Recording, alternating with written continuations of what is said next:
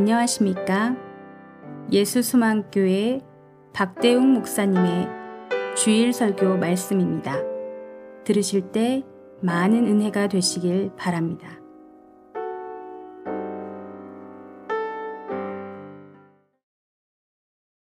오늘 우리에게 주신 하나님의 말씀은 구약성경 시편 백삼십팔 편입니다. 일 절부터 팔 절 끝절까지입니다. 제가 봉독해 드리겠습니다. 같이 한번 기도하시겠습니다. 나의 손, 나의 발, 나의 눈 다 주의 것. 이제 이 손과 발과 눈으로 주를 향하고 주를 위하고 주를 바라봅니다.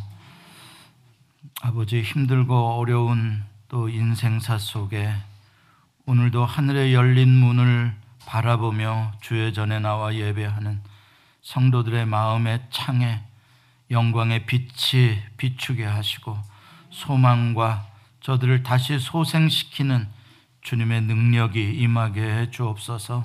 예수님의 이름으로 기도합니다. 아멘. 오늘 제목을 같이 한번 읽어볼까요? 시작.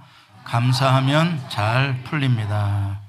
여러분들 삶 가운데 좀 풀려야 될 게 있으신 분들은 오늘 말씀을 잘 들으시길 바랍니다. 지금 저 사진은 어, 대공황 때 미국의 그레이트 디프레션이라고 여러분들 아마 들어보셨을 거예요. 미국의 역사 가운데 경제적으로 가장 어려웠던 십 년, 천구백이십구 년부터 천구백삼십구 년까지의 십 년이 미국 역사에 경제적으로 가장 어려웠을 때입니다.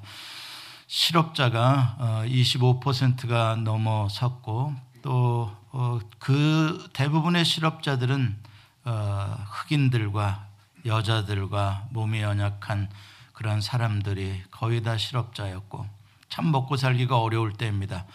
바로 그때 찍은 사진이 저 사진입니다. 어, 어떤 기자의 에, 눈에 저렇게 기도하는 한 할아버지의 모습이 에, 보였고 그것을 사진으로 어, 찍었다고 합니다. 그 사진과 그 기사를 보고 나중에 또 페인팅을 하는 그런 화가가 또 그림으로 했다고 합니다. 저 사진의 그림의 제목은 그레이스입니다. 은혜입니다. 조촐한 식탁이죠. 그러나 간절히 두 손을 모으고 감사하는, 그래서 그 사진이 은혜라는 제목입니다. 하나님의 은혜. 이 아침에 이렇게 대공황에도 나에게 빵과 숲을 주시니 감사합니다. 하나님께 드리는 저 감사. 저는 저 사진이 대공황을 이기게 한 어, 비결이다라고 생각을 합니다. 어떻게 그렇게 어려운 시대를 이겨낼 수 있었을까? 누군가 저렇게 한 조각의 마른 빵 앞에서 그 은혜를 기억하며 감사한 저 그리스도인 한 사람의 감사가 바로 미국이라는 나라를 대공황에서 건져냈다, 이렇게 생각합니다. 사랑하는 성도 여러분, 그러므로 우리 그리스도인들의 감사는 위대한 능력이 있습니다.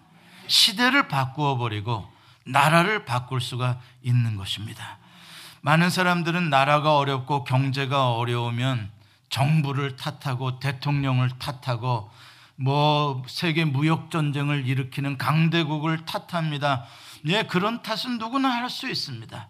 그러나 그렇다고 해서 문제가 해결되지는 않습니다. 그러나 우리 그리스도인들이 위대한 건 그럼에도 불구하고 하나님이 주시는 은혜에 우리가 처한 자리에서 감사를 드릴 때 그 나라가 달라지고 시대가 바뀌더라는 것이죠. 여러분들이 그냥 식탁 앞에서 하는 작은 감사의 기도, 이까짓게 뭐 이렇게 대단하냐? 아닙니다. 대공황에 미국의 저 어려운 십 년을 바꾸어 놓은 게 저 할아버지의 저 기도입니다. 십일월을 감사의 계절이라고 부릅니다.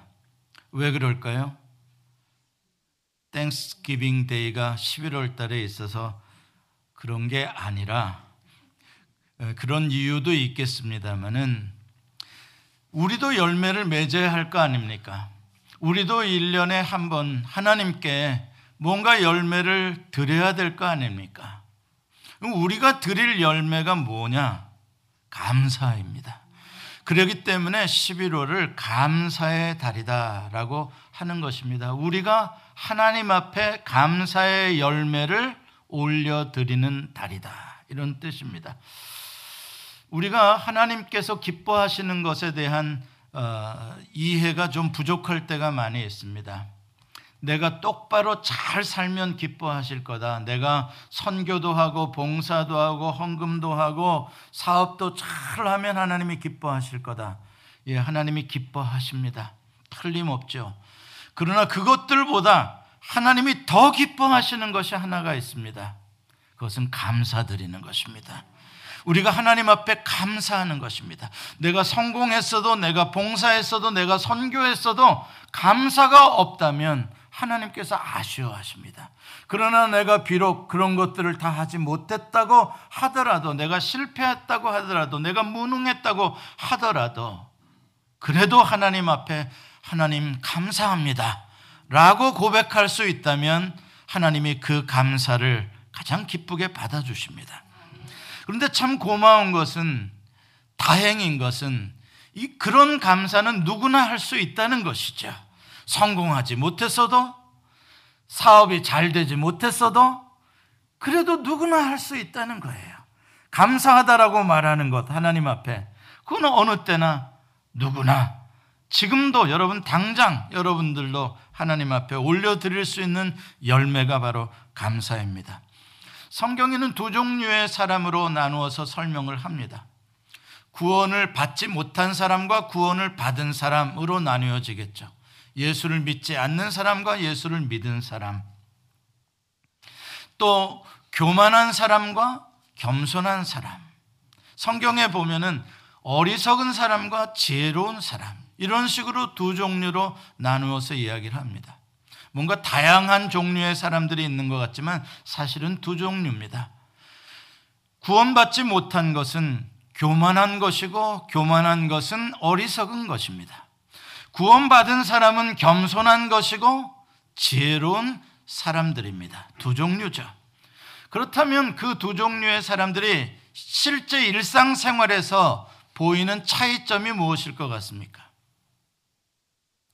구원받은 사람은 구원받지 않은 사람과 일상생활에서 무엇이 다르겠습니까?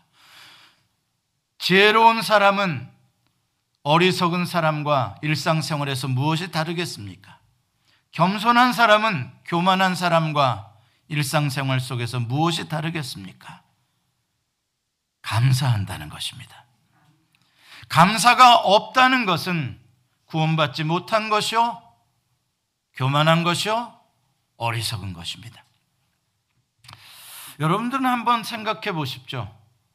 여러분들은 어느 쪽에 가까운 인생을 살아오고 계십니까?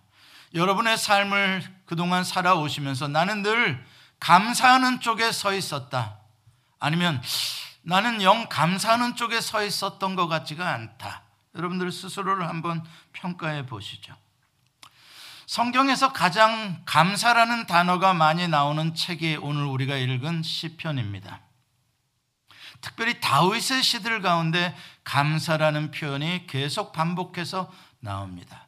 신약 성경에는 사도 바울이 쓴 바울 서신이라고 하는 책들 가운데 감사라는 단어가 가장 많이 나옵니다.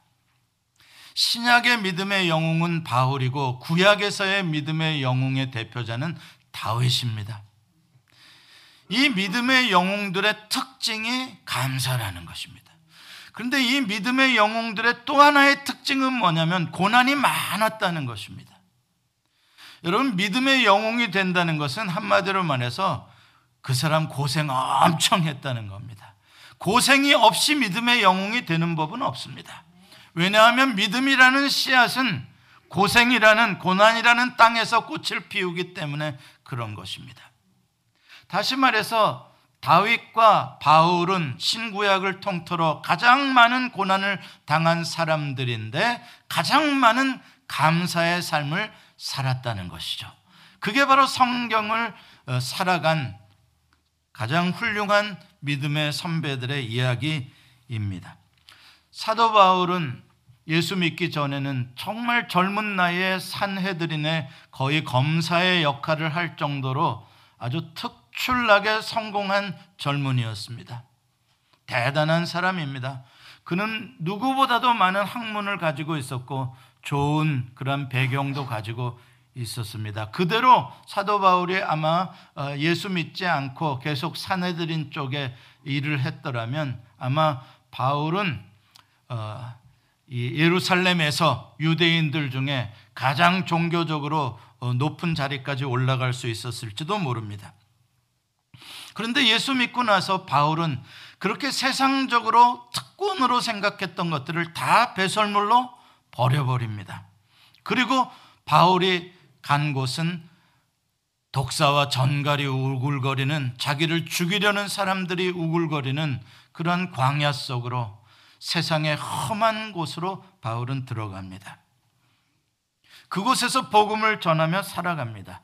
생존하기에도 하루하루가 벅찬 삶을 바울은 살아갑니다. 수많은 매를 맞고 여러 번 굶주리고 정말 어려운 삶을 삽니다. 그럼에도 불구하고 놀랍게 바울이 쓴 편지들에 보면 특히 옥중서신에서는 감사와 기쁨이 넘쳐납니다. 놀라운 일입니다. 오늘 본문에 나오는 시편의 다윗도 바울과 똑같습니다. 우리 본문 일 절 말씀을 같이 한번 읽어볼까요? 시작. 내가 전심으로 주께 감사하며 신들 앞에서 주께 찬송하리이다. 제가 다시 한번 읽어드릴게요. 여러분들에게 어떤 느낌이 드는지 한번 보세요. 내가 전심으로 주께 감사하며 신들 앞에서 주께 찬송하리이다. 여기서 찬송이라는 단어는 감사라는 단어와 같은 의미로 쓰는 단어들입니다. 어떤 느낌이 드나요? 전심으로, 온 마음을 다해서, 내 마음의 한 부분도 빠짐이 없이 전부 다 whole pie로 내 마음이 전체가 하나님 앞에 감사를 드린다.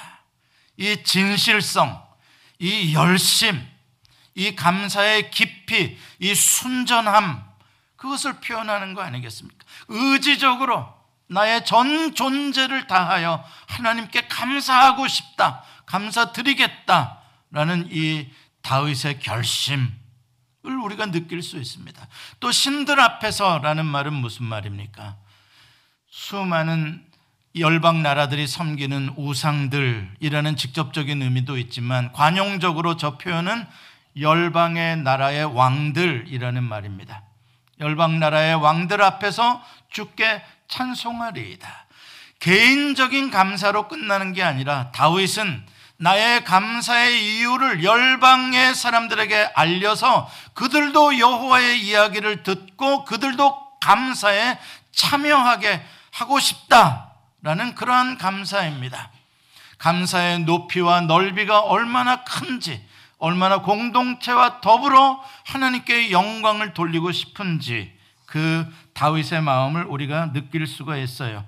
오늘 본문 사 절에 보면 그 열방을 향한 다윗의 표현이 이렇게 나옵니다. 같이 한번 읽어보죠. 시작. 여호와여, 세상의 모든 왕들이 주께 감사할 것은 그들이 주의 입의 말씀을 들음이오며. 아멘. 그렇다면 다윗은 왜 그토록 전심으로 이렇게 감사하고 싶은 것일까? 이유가 뭘까? 이 절에 그 이유가 나와 있습니다. 또 한 번 같이 읽습니다. 시작. 내가 주의 성전을 향하여 예배하며 주의 인자하심과 성실하심으로 말미암아 주의 이름에 감사하오리니 이는 주께서 주의 말씀을 주의 모든 이름보다 높게 하셨음이라. 아멘. 감사의 이유를 뭐라고 말합니까? 무엇으로 말미암아 주께 감사한다고요? 주의 인자하심과 성실하심으로 말미암아 주의 이름에 감사하겠다 말합니다. 주의 인자하심과 성실하심, 여호와 하나님의 헤세드, 오늘 우리가 교동문에서 여호와의 인자하심이 영원함이로다, 인자하심이 영원함이로다 계속 반복했어요. 그 인자하심이라는 말이 헤세드라는 말이에요.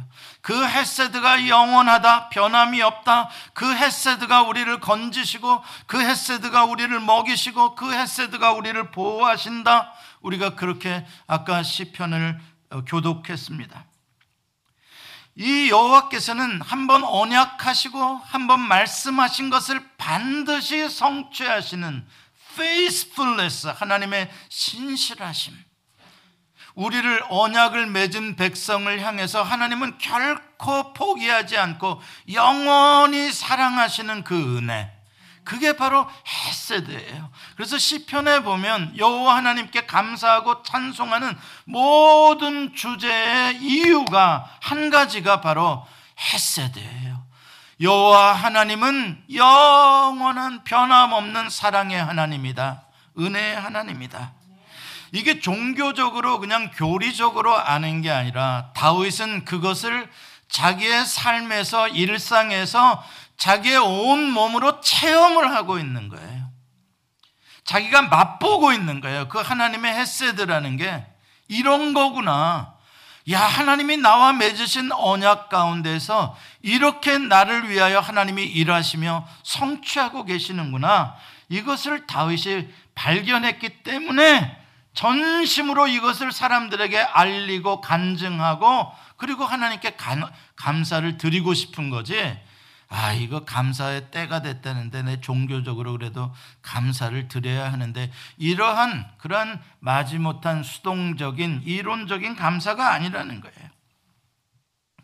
자, 그렇다면 다윗이 어떤 체험을 했기에 이렇게 하나님의 헤세드에 대해서 감사하는 것일까? 사실 다윗이 체험한 거는 너무 많죠. 뭐 시편 곳곳에서 다윗은 하나님의 그 헤세드를 체험한 것을 고백합니다. 특별히 오늘 본문에 보면은 한 두 절 정도에서 자기의 체험을 이야기를 합니다. 삼 절에 보면은 이렇게 말하죠. 내가 간구하는 날에 주께서 응답하시고 내 영혼에 힘을 주어 나를 강하게 하셨나이다. 간구하는 날에 라는 표현은 다윗이 어려움에 처했을 때를 말해주고 있는 거예요. 어려움에 처했었기 때문에, 너무나 긴급하고 위험한 상황이었기 때문에 내가 여호와를 불렀다는 거예요. 부르짖었다, 그게 간구한다는 말이에요. 부르짖었더니, 여호와께 도움을 구했더니 그 여호와께서 내 영혼에 힘을 주셔가지고 나로 강하게 해주셨다.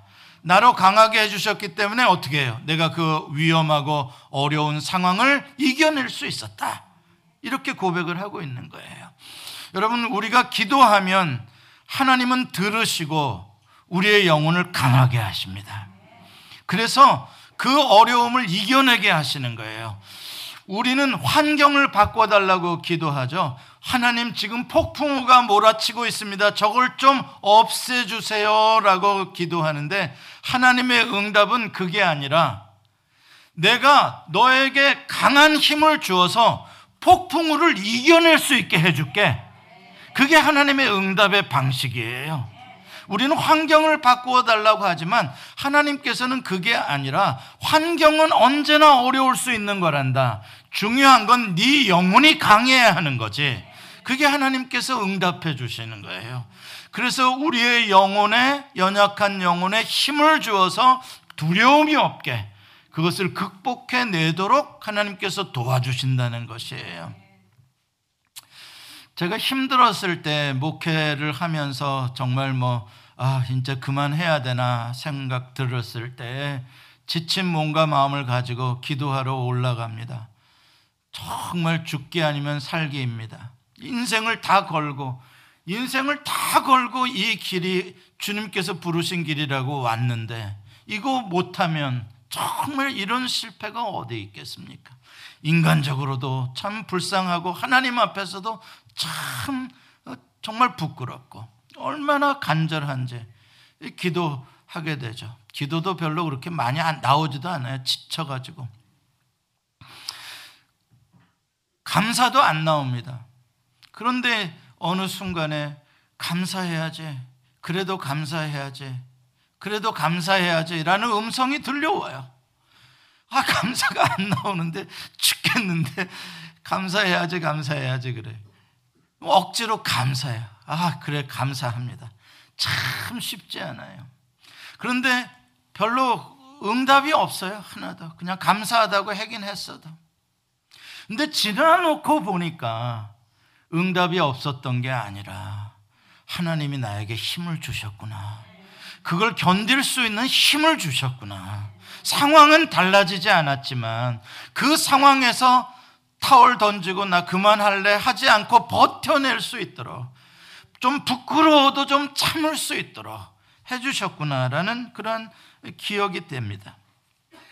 또 칠 절에 보면은 비슷한 체험이 하나 더 나옵니다. 칠 절 말씀 같이 읽어볼까요? 시작. 내가 환난 중에 다닐지라도 주께서 나를 살아나게 하시고 주의 손을 펴사 내 원수의 분노를 막으시며 주의 오른손이 나를 구원하시리이다.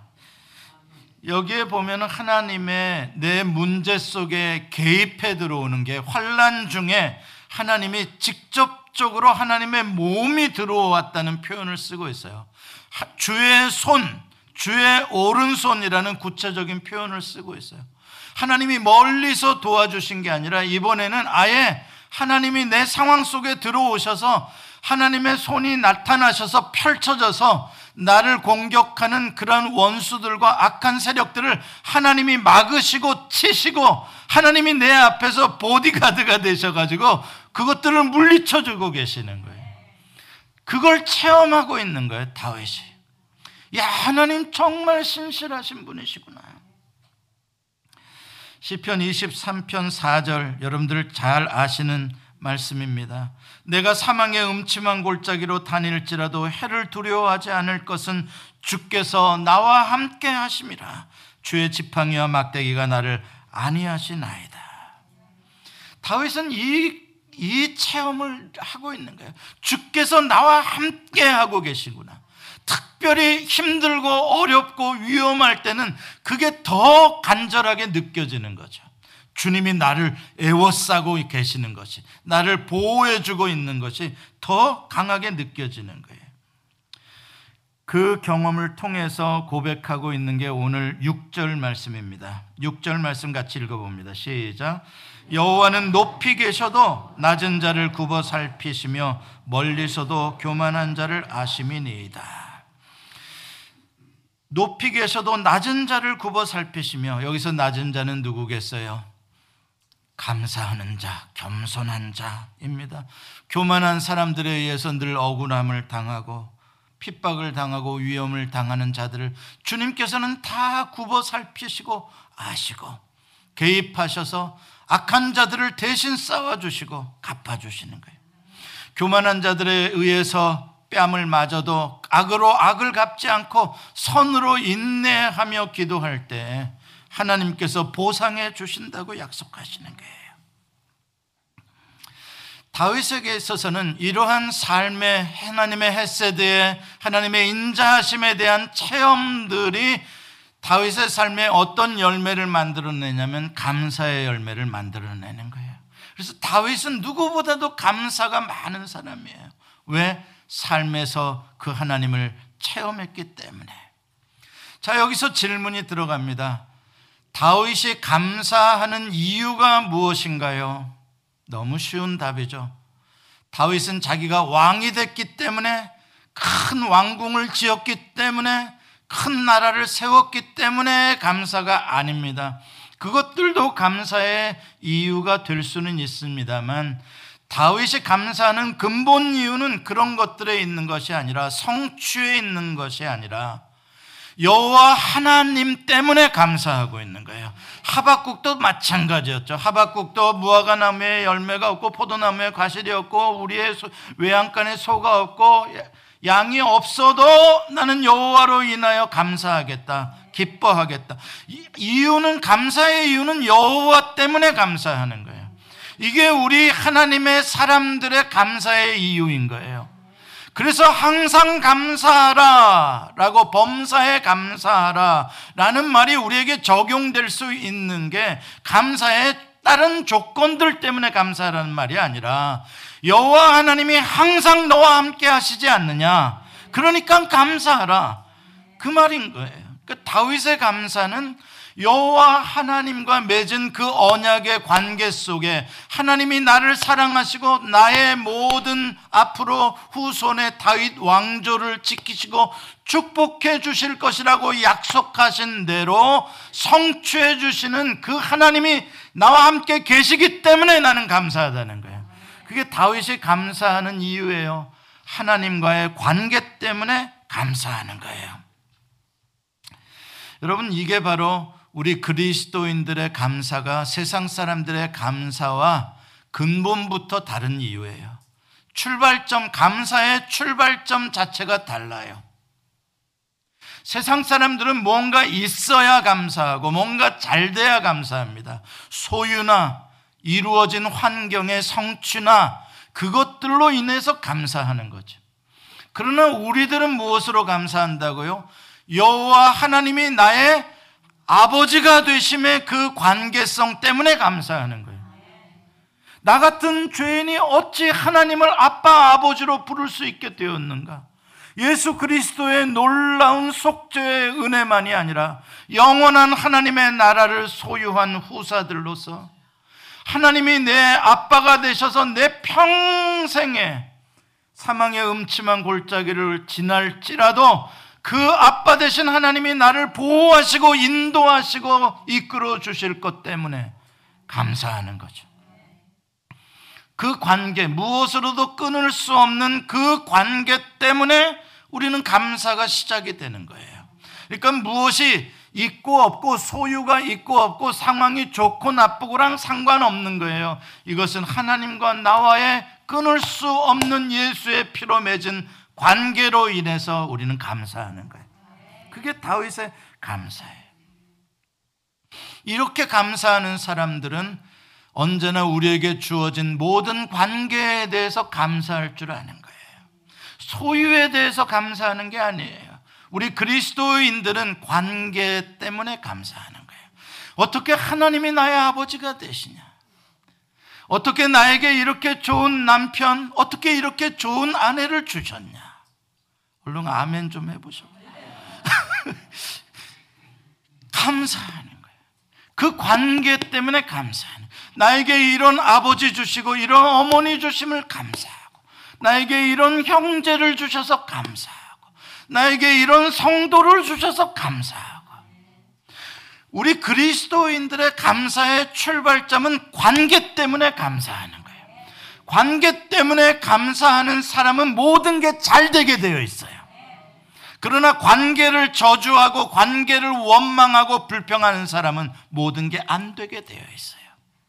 지난주에 공부한 거 복습 한번 합시다. 신통하면 인통하고 인통하면 물통한다. 처음 들어보시는 표정들이야. 왜? 하나님과의 관계가 통하면 사람과의 관계가 통하고, 하나님과 사람과의 관계가 통하면 물질과 소유의 문제도 다 통한다. 그 소리라고. 이게 우리 그리스도인들의 축복의 원리인 거예요.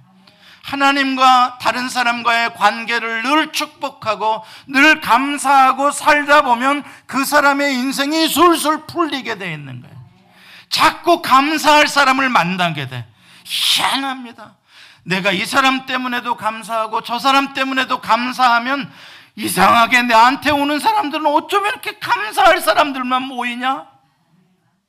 그러면 모든 게 잘 풀려. 그런데 어떤 사람들은 아, 이 인간도 몹쓸 인간, 저 인간도 몹쓸 인간 이러면은 이상하게 몹쓸 인간들만 나에게는 몰려드는 거예요. 희한한 원리예요. 소유를 가지고 감사하는 사람들의 이야기를 들어보면 이런 이야기를 많이 해요. 이제 우리 감사 좀 합시다. 그러면은 감사할 거리가 하나도 없네요. 감사할 게 있어야 감사하죠. 나도 감사하고 싶어요. 감사하면 좋은 거죠. 아, 근데 나는 요새 하는 일마다 안 되고요. 아주 열받은 일밖에 없어요. 나 주변에 사기꾼들밖에 없고요. 아, 감사요. 당신이나 많이 하셔. 이해가 돼요. 여러분, 일이 하는 일마다 안 되고 너무 주변의 사람들에게 어려움을 당하고 있는데 감사가 나오면 비정상이죠. 그게 제정신입니까? 감사가 안 나오는 게 자연스러운 겁니다. 그래서 저는 절대로 그런 사람들 이상하게 생각하지 않습니다. 뭐가 이상합니까? 당연한 거죠. 그러시겠네요. 아이, 그럴만 하시네요. 정말 속상하시겠네요. 안타깝습니다. 그렇게 말하지, 그 어떻게 감사가 안 나온다는데 그 사람한테 감사하라고 자꾸 합니까? 열만 받죠. 여러분, 그런데 그리스도인들도 그렇게 똑같이 한다면 그거는 좀 문제가 있는 거 아닙니까? 그리스도인들도 나도 감사할 거리가 없어서 감사 안 할 거야 라고 한다면 문제가 있는 거 아닙니까? 왜? 우리 그리스도인들의 감사의 이유는, 근본적인 이유는 하나님과의 관계 때문인데, 그렇다면 지금 하나님이 나와 관계를 끊으셨단 말입니까? 내가 하나님의 보호 밖에 있다는 말입니까? 나는 하나님으로부터 은혜를 받지 못한 존재의 상태란 말입니까? 만약에 그것이 아니라면 여전히 나는 하나님의 자녀고 여전히 하나님은 나를 위하여 일하시는 나의 아버지시라면, 그러면 감사의 이유는 있는 거 아닙니까? 여러분, 우리 그리스도인이 세상 사람들하고 다른 점은 정말 열받고 하는 일마다 안 되고 속상하고 원망하고 싶을 바로 그때에 역발상을 하는 겁니다. 세상 사람들은 그러기 때문에 나는 감사 안 할래, 그러기 때문에 나는 화낼래 라고 할 때, 우리 그리스도인은 아니야, In spite of, 그럼에도 불구하고 나는 감사할래. 이게 그리스도인인 거죠. 이게 믿음의 능력이라는 거예요.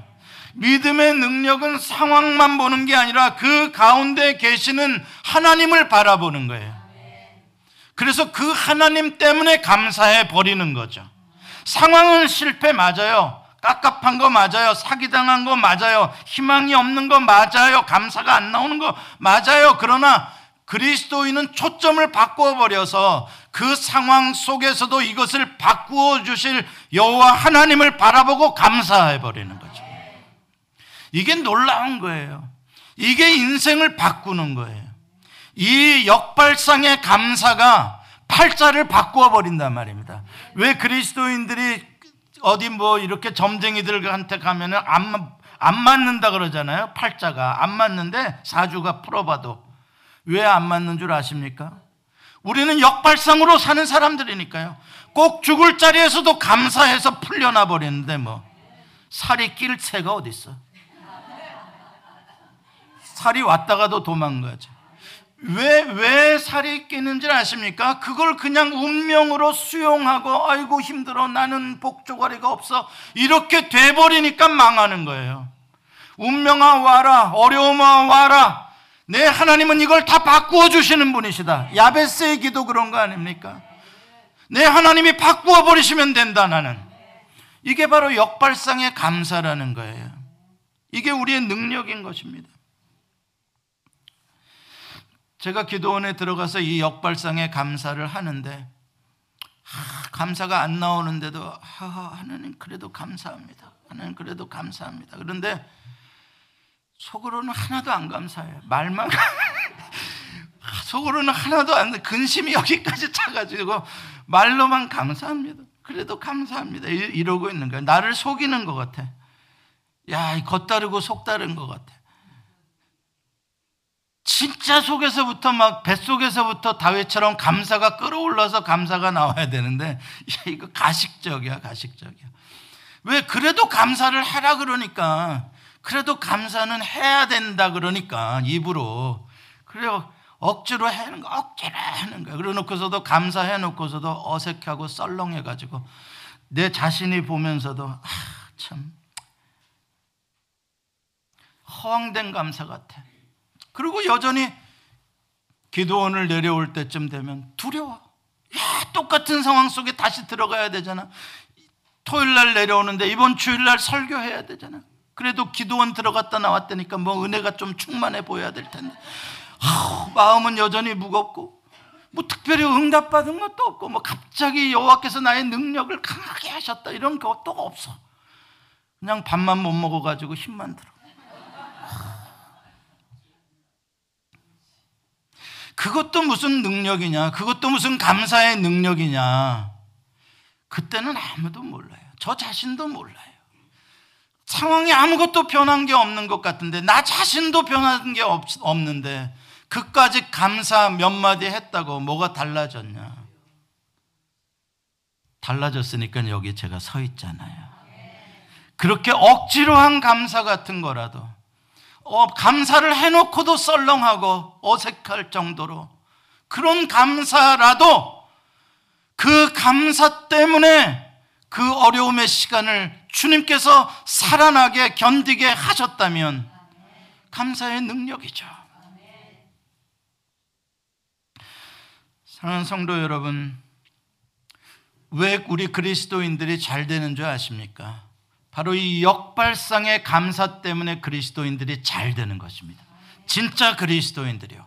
가짜 그리스도인 말고 세상 사람들처럼 감사할 거 없다고 입 빼밀고 불평불만하고 앉아있는 그리스도인 말고, 그럼에도 불구하고 믿음으로 역발상으로 어색해도 썰렁해도 아무런 변화가 일어나지 않아도 그래도 기계처럼 감사합니다, 감사합니다, 감사합니다, 그래도 감사합니다 라고 말할 수 있는 그리스도인들이 잘 될 수밖에 없는 건 감사는 기적을 만들어내기 때문에 그런 거예요. 사람들은 기적이 일어나면 감사해요. 홍해가 갈라지면 감사해요. 오병이어의 떡을 먹으면서 감사해요. 예, 감사해야죠. 위대한 일을 경험했는데요. 그러나 성경에서 말하는 진짜 감사의 능력은 기적이 필요할 때 감사해버리는 거예요. 지금 꼭 나에게 기적이 필요하다, 다른 방법이 없다, 그러면 주여 감사하나이다 해버리는 거예요. 그럼 기적이 나타나는 거예요. 한번 그거 테스트 해보신 분 계세요? 여러분들의 삶에서? 할렐루야. 예. 앞으로 한번 테스트 해보시길 바랍니다. 오병이어, 여러분 오천 명이 안 된 넘은 사람들이 있는데 무슨 떡 다섯 개 가지고 뭐가 돼요? 제자들도 고개를 흔들고 이백 데나리온이 있어도 안 되겠습니다 하죠. 여러분, 그러나 예수님은 달라요. 예수님은 믿음이 있으신 분이세요. 아버지 하나님을 향한 믿음을 가지신 분이세요. 그 떡 다섯 개 이걸로 뭘 하겠냐고? 아니야, 그거 나에게 가져와 봐라. 그 떡을 소중하게 손으로 받으시고 하늘을 우러러 바라보시고 아버지께 감사의 기도를 드리신 다음에 떼어주니까 오천 명이 먹고도 열두 광주리가 남아요. 여러분, 지금 여러분들 은행에 잔고에 이백 불밖에 없는데 이번 달에 페이먼트 내야 될 게 이천 불이 있어. 감사가 나와요, 안 나와요? 감사가 어떻게 나와요? 안 나오는 게 정상이라니까요. 안 나와요. 두려워요. 못 살겠어요. 아우, 내 이거 어떻게 살아요? 누구에게 또 돈을 빌려야 돼요? 체크는 바운스 되는데 어떻게 해요? 어떻게 해요? 제가 방법을 하나 가르쳐 드릴게.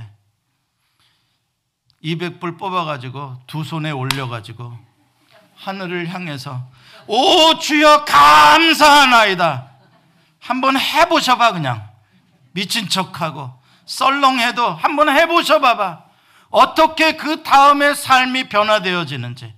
다음에 또 그런 일이 있으면 또 그렇게 해봐. 또 감사해봐. 그럼에도 불구하고 어떻게 달라지는지 한번 보자고요. 주님이 그걸 감사했더니 오천 명이 먹고 열두 광주리가 남았잖아요. 죽어서 나흘이나 된 나사로, 돌무를 옮겨라고 한 다음에 그 나사로를 향해서 주님이 이야기를 하시기 전에 기도하세요. 하늘을 향해서 아버지여 내 말을 들으신 것을 감사하나이다. 이게 나사로를 살리기 전에 예수님께서 하신 기도예요. 다들 울고 있어요. 죽었다고 썩어서 냄새나서 돌문을 옮기실 필요도 없다고 말하고 있어요. 그런데 예수님 뭐라고요? 아버지여 내 기도를 들으시니 감사하나이다. 그리고 나사로야 나오라 할 때 죽은 자가 살아나요. 사도 바울이 빌립보에서 몹시 매를 맞고 감옥에 갇혀요. 억울하죠. 좋은 일 했는데 매를 맞은 거예요. 그런데 그 밤중에 감사의 기도와 찬송을 주님 앞에 올려드려요. 감사하다. 그런데 놀랍게도 사도 바울을 묶고 있던 모든 쇠사슬이 다 끌어져요. 사도 바울만 끌어지는 게 아니라 옆에 있는 사람들이 다 끌어져요. 감옥의 쇠 창문이 다 열려요. 감사하면 풀리는 줄 믿습니다. 이게 축복의 비밀이에요. 감사하면 풀려요. 많은 사람들은 환경을 보고 원망해요. 저 원망하는 여자들 많이 봤어요. 좋은 부모, 가난한 부모 밑에 태어나서 중학교도 제대로 못 나오고 공장에서 일을 하다가, 또 어떤 사람은 자기가 보험회사 그래도 검정고시라도 봐서 보험회사 판매원 가서 열심히 해서 판매왕도 되고, 그래서 좋은 남편이랑 결혼도 했는데, 근데 겨, 좋다고 생각해서 결혼한 남편이 사업 두 번 실패하고 났더니 완전히 폐인이 돼가지고 백수가 돼가지고 그냥 날마다 그냥 집에 그냥 있는 거예요. 거기다가 두 아들은 공부도 제대로 안 하고 직장도 제대로 못 구하고 그러면서 그냥 그러고 있는 거예요. 그러니까 그 모습을 바라보려니까 너무 힘든 거예요. 너무 힘든 거예요. 나는 왜 이렇게 복조가리가 없냐. 부모 복도 없어서 할아버지 밑에서 내가 컸는데, 할아버지한테 구박받으며 컸는데, 남편 만나 좀 살아볼까 했는데 남편 복도 없고, 남편 복 없으면 자식 복도 없다더니 나는 이렇게 복이 없냐. 나 같은 여자가 살아서 뭐하냐. 죽고 싶다는 거예요. 날마다 날마다 죽고 싶다는, 지긋지긋하다는 거예요. 그렇다고 그렇게 죽어라고 자기 혼자 벌어서 사는데 남편과 아들들은 자기를 인정 안 해준다는 거예요. 엄마는 맨날 짜증만 내고, 엄마는 맨날 불평만 하고, 어? 아, 그냥 그 우리 다 집 나가야 되겠다고 맨날 그런다는 거예요. 그러니까 나는 자기들 위해서 이렇게 헌신하고 희생하고 죽으라고 일하는데 어떻게 내 남편과 내 아들들은 나를 인정해 주지 않느냐는 거예요. 이런 이야기 숱하게 많아요. 어떤 사람들은 경기가 나쁘다는 소리가 입에 달렸어요. 경기가 나빠, 경기가 나빠. 제가 이십삼 년 전에 미국 왔을 때도 그런 소리 들었는데 이십삼 년 내내 경기가 나빠요. 제가 장담하건대 앞으로 미국의 경기는 이십 년 동안 더 나쁠 겁니다. 계속 나빠요. 경기가 계속 나빠요. 여러분, 경기가 아무리 나빠도 여러분 돈 벌 돈은 돌아다닙니다. 믿으시길 바랍니다. 얼른 아멘 하세요. 경기가 아무리 나빠도 여러분들이 얼마 벌기를 원하시는지는 모르지만 돈 백만 불은 돌아다녀요. 하나님이 여러분에게 붙여주시면 그만인 거예요. 경기가 나빠서 여러분들의 비즈니스가 수천만 불 비즈니스가 안 됩니까? 여러분들 한 달에 먹고 사는 돈만 불 하나님이 아무리 경기가 나쁘다고 안 주시겠냐고요. 경기가 나쁜 게 뭐가 그렇게 여러분에게 힘든데요. 인생이 피곤해. 경기가 나빠서 인생이 피곤해. 내 옆에 경쟁자들이 나타나서 세일을 해가지고 내가 이익이 없어져. 저놈 때문에 저는 문 닫아야 되고. 왜 인생을 그렇게 사냐고요. 여러분, 감사하지 않기로 결심하고 사시려면 그렇게 사세요. 괜찮아요. 그렇게 많이들 그렇게 사세요. 불평하고 원망하고 이 사람 탓하고 저 사람 탓하고 내 인생은 왜 이렇게 복조가리가 없냐고 한 하소연하면서 죽고 싶다고 그렇게들 살아요. 많은 사람이 그렇게 살아요. 여러분도 그렇게 살고 싶으십니까? 만약에 그렇게 살고 싶지 않으시다면 오늘 결단을 내리세요. 나는 어떠한 상황이든지 누구 때문이든지 간에 상관없이 나는 여호와로 인해서 감사하며 살겠다. 그건 여러분들이 결정하는 거예요. 나는 감사 안 하고 그냥 나는 짜증내고 그냥 살 거야. 예, 사세요. 다만 인생이 힘들 뿐이에요. 그러나 나는 그럼에도 불구하고 감사하며 한번 살아보겠다라고 한다면 여러분들의 인생은 풀리기 시작할 거예요. 어떠한 불경기가 와도 여러분들은 마르지 않을 거예요. 그게 하나님이 주시는 특혜인 거예요. 그게 하나님이 주시는 복인 거예요. 감사하는 사람에게는 감사할 일이 생기는 거죠. 말씀을 맺습니다. 이제부터는 제발 누구 탓하지 마세요. 부모 탓, 남편 탓, 자식 탓, 환경 탓, 그래봐야 서로가 비참해지고 서로가 인생이 꼬이고 아플 뿐이에요.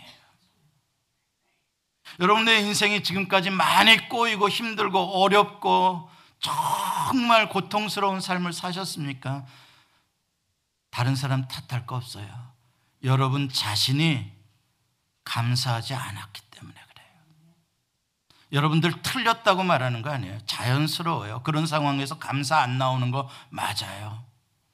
그러나 이제부터라도 그런 상황에서 감사하신다면, 주님 내가 눈물은 줄줄 흐르는데도 나는 감사하겠습니다, 내가 속은 너무나 상하는데도 감사하겠습니다 라고 한다면 여러분의 인생은 달라진다 이 말이에요.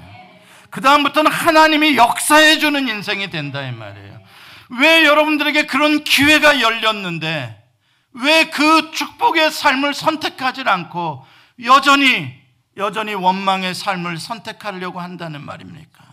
이제 더 이상 어리석을 필요 없어요.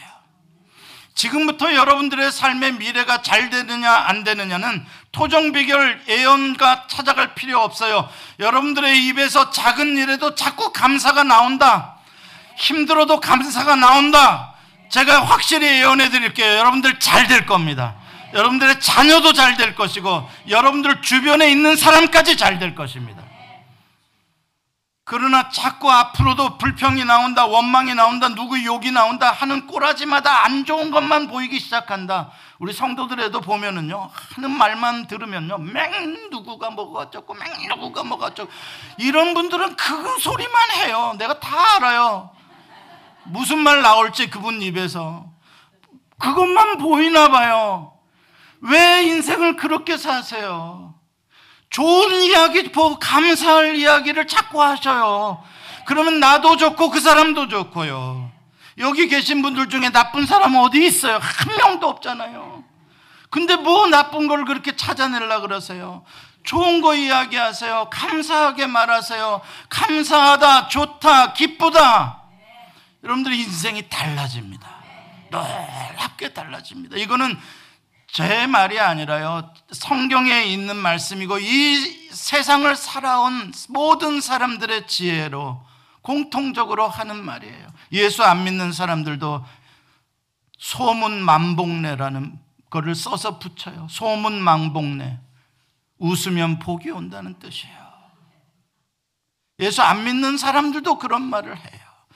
감사하면 여러분들의 인생에 복이 굴러 들어옵니다. 감사하면 여러분들의 가정에 들어와요. 자꾸 지금 뭐 막힌 거 있어요? 다친 거 있어요? 한번 감사해 보세요. 역발상이에요. 하나님 이게 안 됐습니다, 이게 막혔습니다. 그런데 내가 오늘 감사하겠습니다, 안 돼도 감사하겠습니다. 그럼 여러분들 반드시 잘 될 줄로 믿습니다. 기도하시겠습니다. 하나님 감사합니다, 감사합니다, 감사합니다. 사도 바울도 나의 나 된 것은 하나님의 은혜로라. 하나님의 은혜 없이 지금까지 살아온 게 하나도 없습니다. 아버지 하나님이 나의 하나님 되시고 나의 아버지 되시고 평생의 나를 눈동자처럼 지켜주시겠다고 약속하시는데 우리가 감사 못할 것이 이 세상에 무엇이 있겠나이까. 오늘 이 말씀을 들은 예수 소망의 성도들, 이제 운명적인 복 없음에 불행의 인생이 끝나게 하시고 이제 오늘부터는 감사로 열리는 새 인생을 살게 해 주시옵소서. 예수님의 이름으로 기도합니다. 아멘. 예수 소망교회는 조지아주 스와니에 위치해 있으며 주소는 삼육칠일 스미스타운 로드, 스와니, 조지아 삼공공이사이고 전화번호는 칠칠공 삼칠오 공구공공입니다.